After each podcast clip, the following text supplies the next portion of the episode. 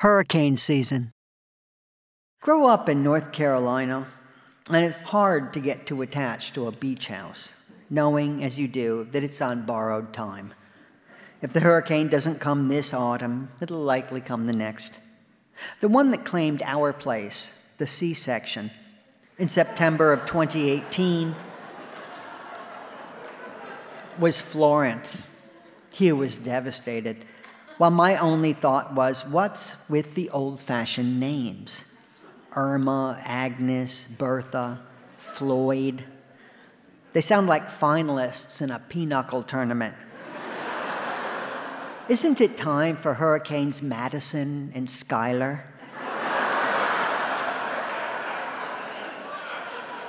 Where's Latrice? or Category 4 Frodante? Florence, it was said, gave new meaning to the word namaste along the North Carolina coast.